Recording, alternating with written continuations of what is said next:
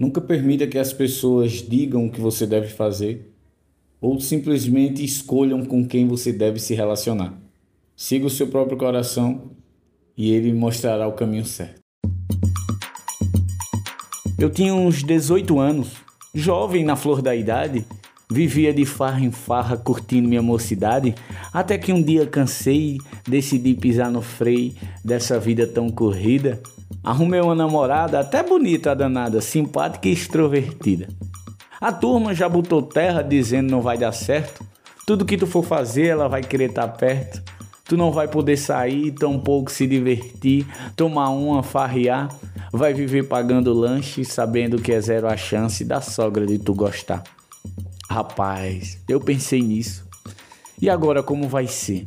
Vou perder todas as chances que eu poderia ter de sair com meus amigos, jogar bola nos domingos, encher a cara de cana para ficar sem fazer nada no fim da noite para casa e assistir deitado na cama. Isso não é vida para mim.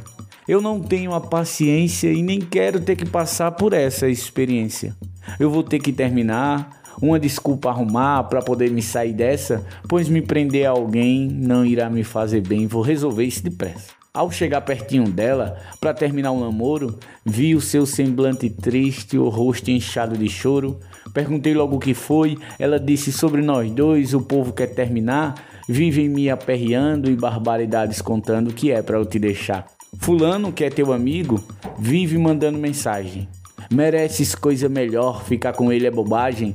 Já disse se eu te deixar, me pede para namorar. Fora os vizinhos da rua, dizendo que tu é da gandaia e eu vou morrer na gaia lavando sua cueca tua. Eu me abracei com ela e disse: Vamos ter calma.